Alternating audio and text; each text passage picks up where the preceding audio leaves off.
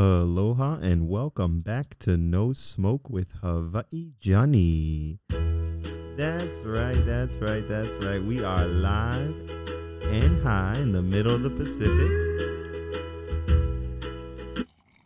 And today we are talking about maintenance. Now, a lot of y'all may have gotten some new devices, especially over the holidays, and hopefully it's working out for you and it's helping you to stop smoking. I mean, that's really what brought me to this project here is this idea that I can self-medicate and not have to combust.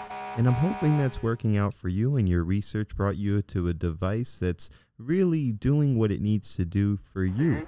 Now, what you may have noticed is with your device over time and through use, it's going to become just a little bit less potent. And that's because just like any device, whether it be a gun, a bicycle, or a car, you've got to perform routine maintenance. Okay. Now, a, a vaporizer is exactly the same way. A thermal extraction device is exactly the same way.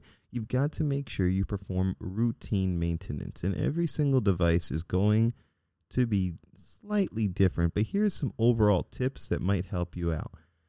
First, there's a lot that you can reuse. And if you're like me and you came from smoking, you may be familiar with the idea of maybe scraping out your bowl, trying to get a resin hit, or maybe smoking a roach. And that's kind of a similar idea here where you can actually scrape out what's called the reclaim from all of the uh, honey spots in your different stems and bongs and glass pieces. And then also you can collect um, your already vaped bud.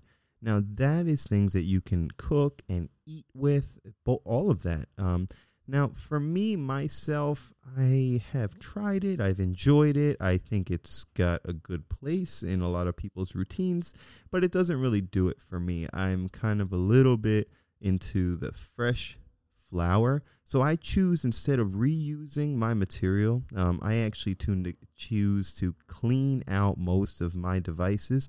And I've got some key things that help me out. Okay. And there are two ingredients that help me out to pretty much clean anything and everything it is salt and isopropyl alcohol.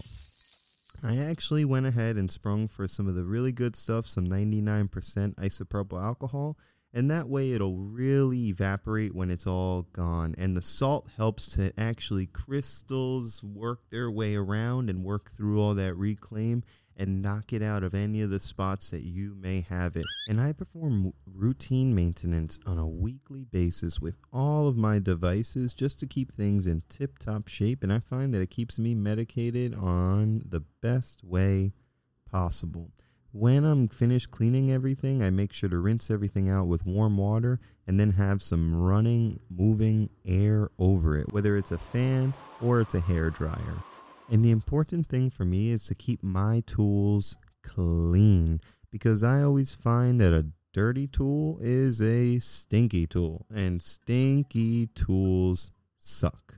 I hope you take a moment to maintain all of your devices. Let me know how it's going. I appreciate all of your support here.